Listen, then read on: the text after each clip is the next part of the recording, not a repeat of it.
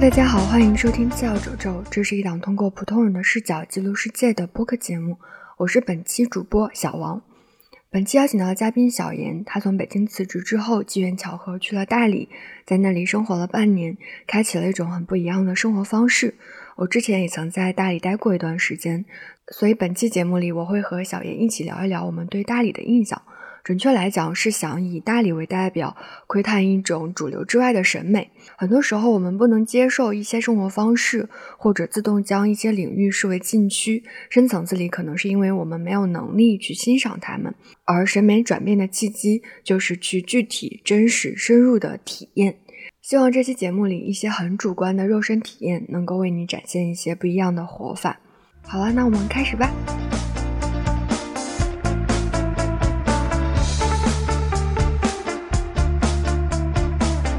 Hello，大家好，我是小严，然后之前是小王的同事，上一家公司离职之后，大概是在北京待了半年，想着看看能做点啥，然后最后就一直在北京躺着摸鱼。后来感觉就是在北京待不下去了，主要是钱不太够，然后就去了大理，又待了半年左右。在那边的话也比较混，但是那边比较好混，吃喝啊，还有。住宿花费要比北京小很多，也也做了一些事儿吧。就是因为之前我是在一个在线教育公司工作，然后后来的话到大理那边之后，也想着做一做跟教育相关的事儿，然后就在那边开了关于哲学的一些课程。我们主要也是和我差不多没啥事干的人一起唠一唠嗑，然后一起去讨论一些问题，大概是这样。当时是为什么选择要去大理？嗯，选择去大理。一个原因就是在北京的生活费会比较高。我当时在北京搬了好几次家，就是离职之后，因为那个经济呃有压力嘛，北京的房子比较贵，而且在北京待着可能也会比较无聊。嗯，因为在一个很远的地方也很难见到朋友，也很难去有一些社交活动啊什么的。进城一趟就相当于去别的城市转一圈的那样。后来是可能有一个契机，就是也是我另一个朋友跟我疯狂安利说大理非非待着非常舒服，说要不去大理先转转，先待上一个月看一看，所以就去了大理。那为什么本来想去一个月，然后就是现在在那儿待了那么久，是什么绊住你了吗？那这就太多了。一个特别直观的原因就是那边的消费水平要低很多很多。哎，我们可以聊聊这块儿，就是大概是个什么情况？一开始我在那个 Airbnb，就是爱彼迎那个 APP 上去找房子的时候，我看有一有一个那个一千一还是一千二的一个房子，然后还带自己的独卫，可能有个十八九二十平的样子。我心想，这不会是骗子吧？呃，我当时先订了一个月的房子，住完一个月之后，我我我发现。这个房子对我来说太贵了，然后又后来又搬到可能不到一千的，然后又搬到之前离开大理的时候住的五六百的地方。现在我去，感觉就是超过六百块钱都是一个特别贵的房子，在大理。呃，其实更直观的感受就是大家可以计算一下，如果一个月房租是六百块钱，那其实一天的房租只有二十块钱。比如说，可能是你一个独立的空间，一天二十，那相比较之下，可能像。二三线城市，就如果你去住青旅的话，四人间或者六人间，一晚上可能就最低也要四五十。所以说，这其实可以对比来看，大理至少在住房这一块儿其实是挺划算的。除了住房这块儿，还有跟朋友的相处。可能在北京的时候，呃，因为北京是一个特别特别大的地方，大家可能跟一些其他的朋友在那个物理空间上的距离都很远，大家见一面的话。能来回的通勤就来俩小时，在大理呢，我们是和很多朋友是住在一个古城里，如果有电动车的话，走到哪儿都可能不超过十分钟、二十分钟。这样的话，我们跟朋友见面，然后一起约着去什么地方也相相对比较方便。还有就是说，可能聊的话题的问题，在北京这样一个地方，可能难免的要就是朋友见面去聊。一些自己在工作上同事啊，还有一些老板，还有一些其他那个工作上遇见各种各样的那种糟心事儿，但是在大理呢，反正我很多朋友基本不是在有有一个朝九晚五的这样的一个特别特别规律的这种工作，就就是在这种氛围下，可能我们聊天的话题还有一些其他的方面都会比较悠闲，都没有去考虑这种生活中作为一个社畜或者说作为一个打工人他需要面对的这些事儿。而且在大理有一个，我不知道是云南还是只是大理这边，他们有一种说法叫“闲”，就是大家一起出来闲一下。这个也是也是一个特别有意思的词儿。我之前在北京或者说在北方的时候，然后大家说出去干啥？出去玩，这好像还是有一些带有目的性，它是有一个具体要玩的东西。但是闲的话，好像就是说大家出来就是我没有一个具体要做什么。这个是一个 非常非常有意思的。除了这个词儿，还有另外一个词儿，也是可能反映了那边的整体的一个观念吧。我们一般说出去工作、做生意，或者说干什么的时候，我们叫去赚钱，可能是出去打工赚钱，出去工作赚钱。在大理的朋友，我不知道是不是那边的方言，就是他们会喜欢用“苦钱”这个词，就是苦就是酸甜苦辣的那个苦，就是你哎，我要出去苦钱了，好像听起来是一个。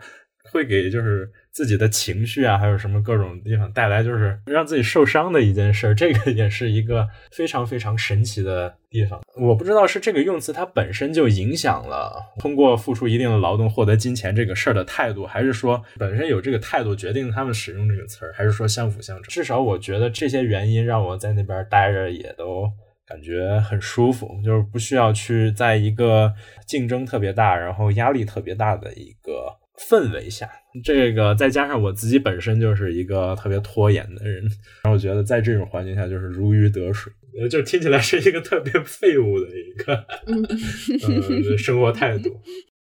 我之前就是在大理待的时候，也是觉得好像每天就没事儿就晒晒太阳就很好了。我其实很想知道，就你的观察或者是你自己的反思，你觉得大家在这样的闲着的时候是心安理得的吗？就会不会心里会有一点点隐隐的焦虑？我觉得，当你问这个问题的时候。似乎好像有一个隐含的一个观念，这可能是社会文化的这样一种观念，就是闲着是不应该的，或者说它是不太好的。至少在一部分的人之中，它是一个不太好的状态，就是我什么都不做，然后我就待着。可以去反思一下，或者停下来，就是再去问一问，为什么闲着就不好？有什么样的原因使得我们产生了这样的想法？我不是说这种闲着就是一定好，但是至少是我们现在可以去思考一下为什么。嗯，对我其实想问的，就比如说，我觉得如果一个人真的在做他喜欢做的事情，或者是说他在做的这件事情能让他感受到心安理得，那我觉得都 OK。不管是说呃投身到大厂去九九六，还是说可能在大理这样的地方闲着，我都觉得是 OK 的。但重点可能就在于这个人是不是真的笃定，是不是真的能够做到心安理得。一方面我自己是认同，我觉得闲着是没有什么不好的。当然，他肯定是每个人做任何事情都要承担他的后果嘛，肯定是任何一个选择都不可能是全部的好，也不可能全部的坏。重点就在于是不是做这件事情的人是心安理得的。所以我就很想知道，比如说你在大理待着的时候，你自己是不是心安理得，或者说通过你的视角看到了其他的朋友，大家是不是真的心安理得？嗯，我可能没有特别关注。在大理待的奇葩朋友是不是心安理得的？但是至少说，就我自己来说的话，二一年初刚刚在离职之离职之后，当时我我心里也会去对这个至少在北京一开始去啥也不做的时间会焦虑，然后会去觉得需要改变。但后来可能是因为过于拖延这个事儿。然后就会感觉到我的目标和自己的一个状态之间，它会有很大的一个冲突。我目标是要去找一份工作，然后但是我的这个性格使得我很难去做这样的事。我的焦虑可能来源于这个，我的目的和我的那个现在的条件之间它的不一致。然后那怎么改？呃，一个办法就是让我不那么拖延。然后，但是我尝试了很多办法，我发现好像嗯很难做到，也更焦虑了。我想想换一个思路，要不要就尝试去放弃我定的一个特别高的一个目标，或者说尝试定的没那么高的目标。当我去尝试有了这种思路之后，我就发现，诶，我轻松了好多，我开心好多，快乐了好多。因为刚刚有提到，就是在大理每天都还挺闲的，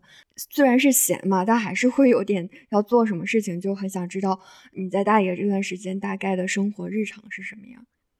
在大理的时候，自己做的话，可能会自己在家或者在一些其他独处的环境的时候，会打游戏。然后看一些论文，可能会比较哲喜欢哲学这方面，然后看一些哲学的论文。然后除此之外，可能一开一开始去的时候会自己做饭，后来的话，嗯，就是因为懒了，然后就 不做了。那和朋友在一起的时候，可能会聊天儿，呃，会去酒吧坐着。聊一些有的没的，聊一些那种没有跟生存、苦钱、赚钱什么的有很多相关的那种话题。整体上来讲的话，就因为没有一个需要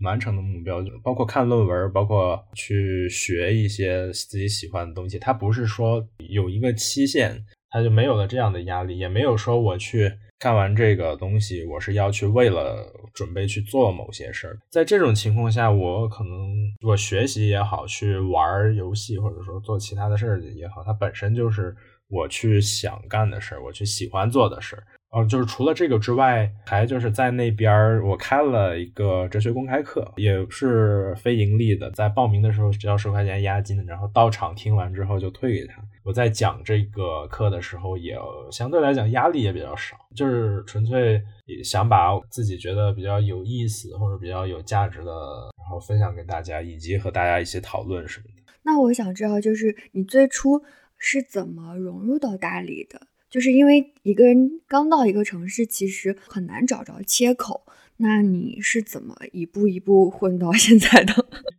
我不太清楚怎么样算是融入大理。就我的感觉来说，我我一开始去到大理的状态，从六月下旬去到大理，是在嗯家里窝着打了一个月游戏，基本上没有认识什么朋友，一直到七月份的时候。但是在这段时间里，我好像。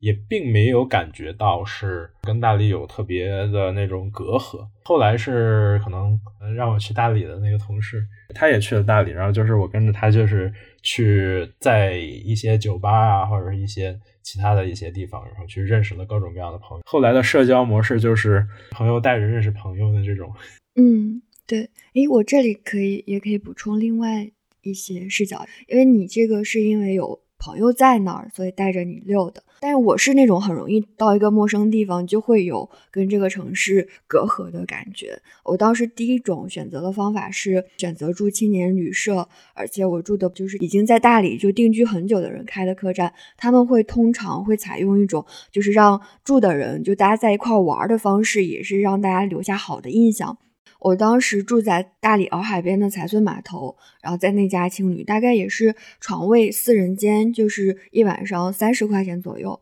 呃，如果要是大家一块拼饭，可能就是十块钱左右吧。到那儿之后，就是那个客栈的老板、老板娘就会组织大家一块出去玩儿，或者就是一块去菜市场买菜回来吃饭这样子。就是他有一个三轮车，非常非常 low，但是就很嗨。然后第二种方式是我第二次去大理的时候是做义工。就因为大理，它不管是客栈还是当时我去的一家独立书店做义工，你可能在那儿待个一个月、两个月这样子，因为有一个固定的位置，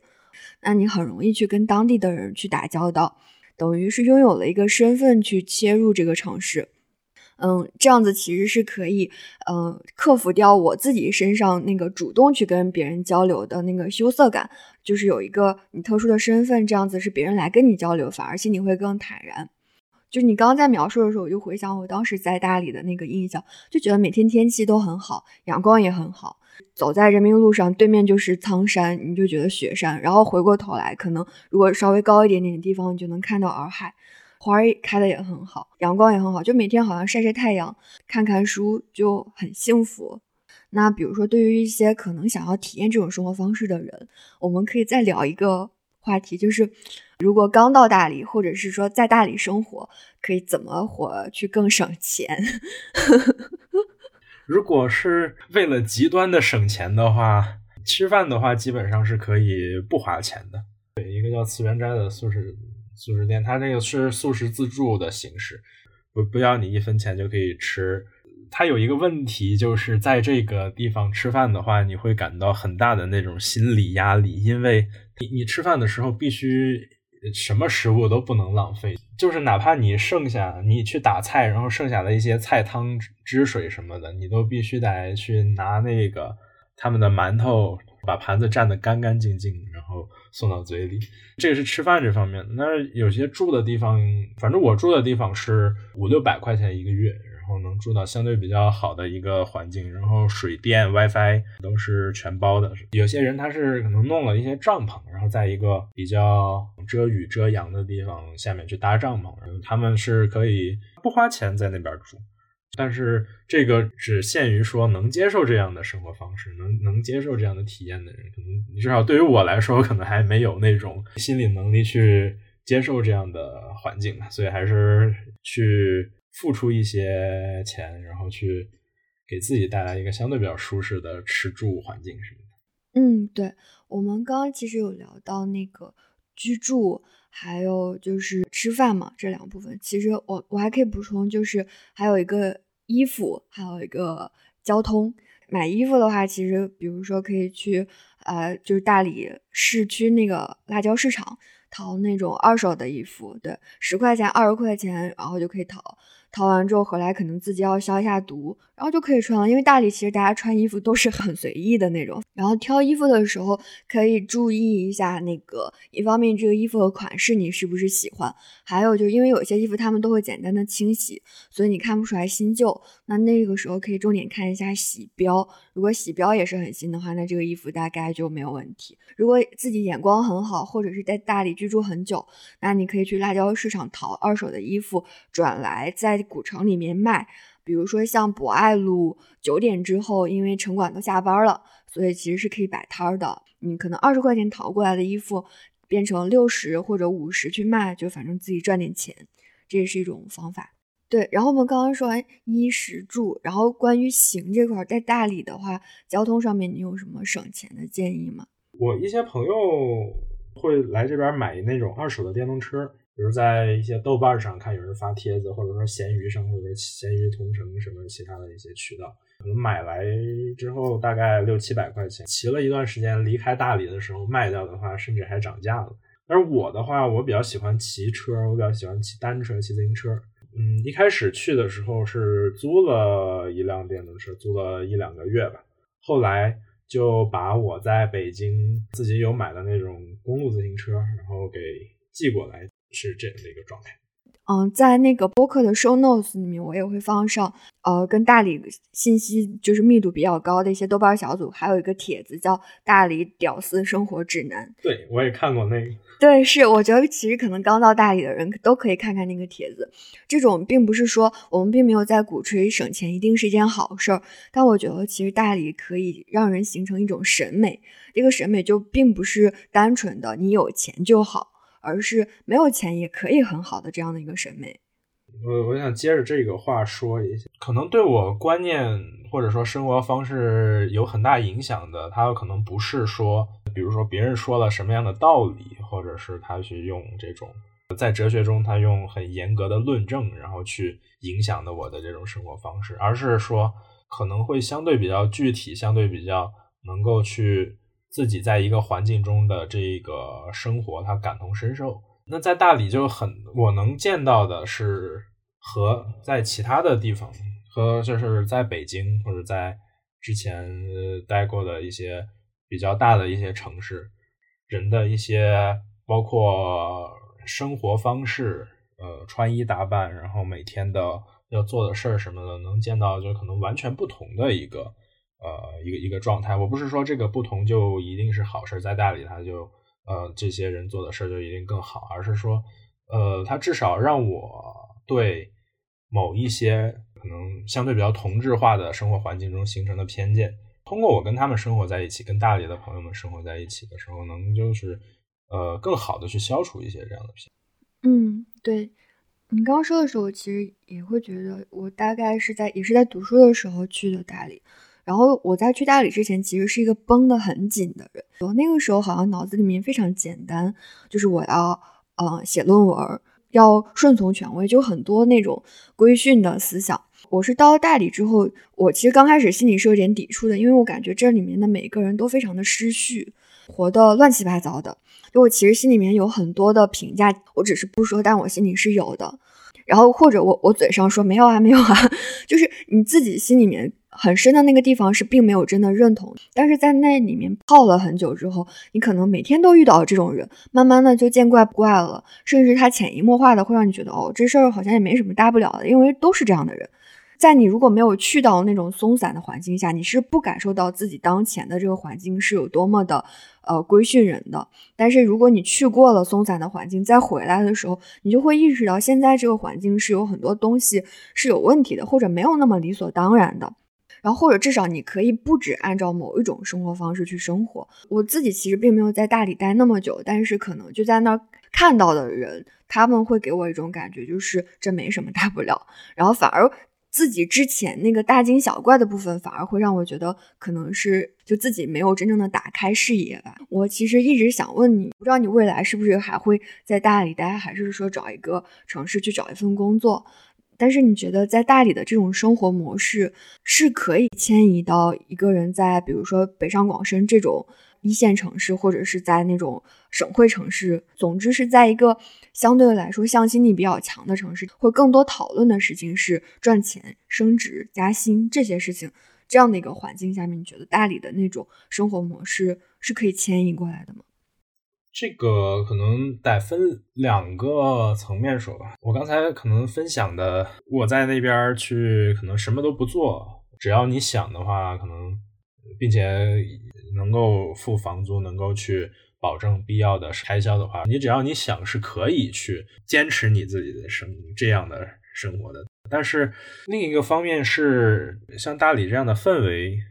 我很难在其他在北京那些地方找到，然后我会认为这个氛围就像我刚才说的，它会去潜移默化的会去给我带来不一样的影响。啊，在大理可能是就是生活的这段时间，它给我带来的可能是一些印记，就是至少我去见过的这种生活方式，它也能够生活的很好。看到他们生活就是很开心的，那我就是不太会在心里面去害怕说心里的最深层或者说潜潜意识层次不会再去害怕说自己和周围的人不一样。嗯，对。之所以这次选择大理，是觉得它是一个更加突出的一个标签，但可能我们更多聊的事情都是一种主流之外的生活方式。那可能，比如说在北京这样的城市，或者上海这样的城市，也会有主流之外的一种小环境的大家的一种生活方式。甚至比如说，我现在在杭州，虽然杭州整体的环境都还是挺商业化的，但是如果你有某种能力或者某有某种审美，你依然可以在自己的周围营造出一种小环境。这个小环境的文化完全是你自己可以去选择的。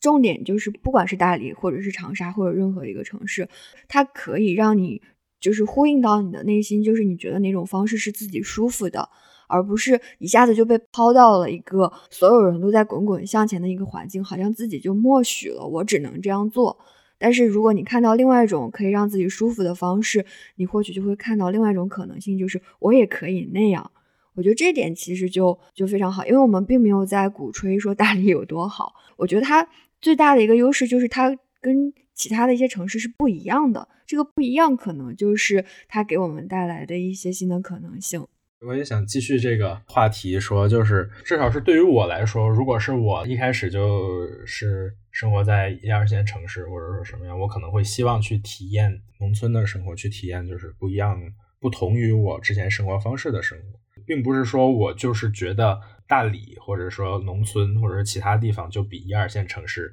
更好。它的两者之间就是没有什么好坏，可能会有一个不同的不同的体验，然后这种不同的体验就能够带给我自己更多的可能性。它不会去像对我的一些潜意识的行为，或者说对一些其他的那种更深层次的那种观念的那种束缚，它不会给我产生这样的束缚。是，其实最重要的事情是你需要去进入到一种环境，去感受到另外一种可能性，但是。我之所以做这期，就是很想澄清一点，比如说，当我们提到那些听起来很美好的城市，像大理这种，但是并不意味着它就是像你在视频里面看到的那么好。就是去之前，可能大家都会有个想象，这个想象会给你造成一种误解，就是觉得好像去到那里，一切都会重新开始，一切都会变得非常美好。但其实并不是的。等你真的去到那里之后，你才能真的知道那里是什么。因为真正生活在大理，一定有它的不方便之处。那我们接下来可以聊一聊大理这个城市的问题。我觉得我感受最深的不方便的是，很少有那种我喜欢的乐队来大理演出。我比较喜欢金属乐，金属乐这个在国内也是一个特别小众的一个音乐类型。然后等就是大理那边的话，他们有很多有很多音乐，它是可能有有民谣，然后也有一些朋克什么的，就那边就很少有那个金属乐乐队来这边做什么 live 现场。然后但是在北京、上海、广州这样的一线城市。就可能因为人人多，人口基数大，喜欢这些音乐的人多，或者是因为其他的什么原因，来这边的乐队就相对比大理来多来说多很多。所以每次来一个金属乐队，就呃千年等一回的那种感觉。如果你有一个相对比较小众的这样的爱好的话，可能在大理就很少有这种一线城市那样的资源。对于我来说，大理的不方便性可能是。呃，也这个前提可能是因为我太习惯于城市的便利性了，而大理它作为一个旅游城市来说，它肯定相对于一二线城市，它会没有那么便利。就是我们刚刚虽然提到了很多你可以省钱的方法，但是在通常情况下，你要正常生活的话，或者你没有刻意要省钱，那它消费水平并不低，因为它真的是个旅游城市。如果你自己不做饭就点外卖的话，可供你选择的食物是比较少的。然后还有就是，呃，因为它常年的温度并没有很低，所以说它的一个很大特点就是房间里可能是没有空调的，也没有暖气，大家通常会用电热毯。那可能对于一些有点怕冷的同学来说，可能就会比较难受，因为你可能就要到哪儿都要裹着羽绒服，或者就是要围在火炉旁边。然后还有就是因为古城它离那个大理的火车站还是有一定距离的。比如一般大家出去的话，可能是去昆明，通过昆明，然后机场来回飞。这样的话，其实作为周转的话，也不是很方便。因为直飞大理的话，机票可能会有点贵，就是交通层面吧，可能也会有点不方便。还有一点，就让我觉得，也是我们刚刚提到的优点的反面，就是因为它是一个外来人口很多的城市，然后也是一个旅游的热点城市。那整体这个城市的文化氛围其实是有点浮着的。就是它并没有很接地气，那个接地气就是接大理本地的地气，因为大理本地是白族人，他们可能说话我们是听不懂的，那你听得懂的可能都是一些年轻的一代或者是外来的人，就是会有一种好像大家在这个土地之上营造出了一个乌托邦的感觉，但是这个感觉可能你待了太久之后会有一点点麻木。对，这是我自己体验过的对大理的，我觉得可能也并没有非常好的部分吧。我们说了这些不方便的地方，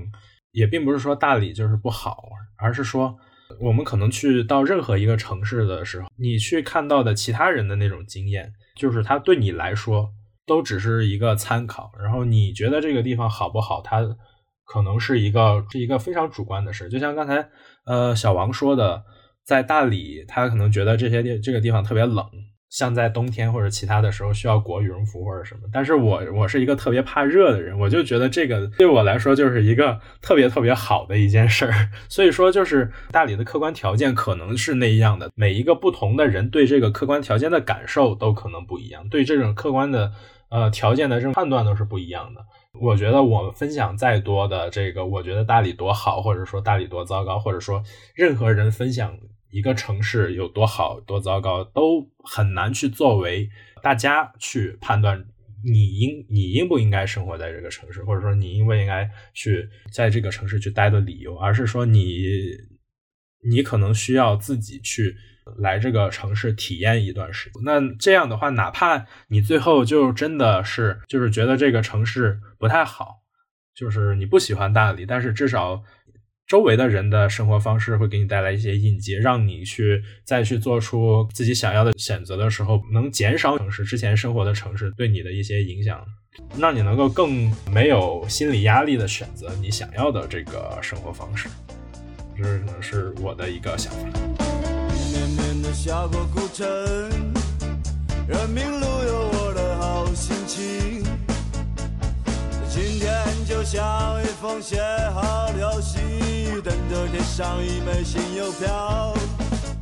好了，那这期节目就要结束了，谢谢小严的分享，也谢谢您收听到这里。如果你喜欢次要褶皱，欢迎订阅收听或者转发支持，希望能够通过作品结识更多的朋友。好啦，那我们下期再见，拜拜。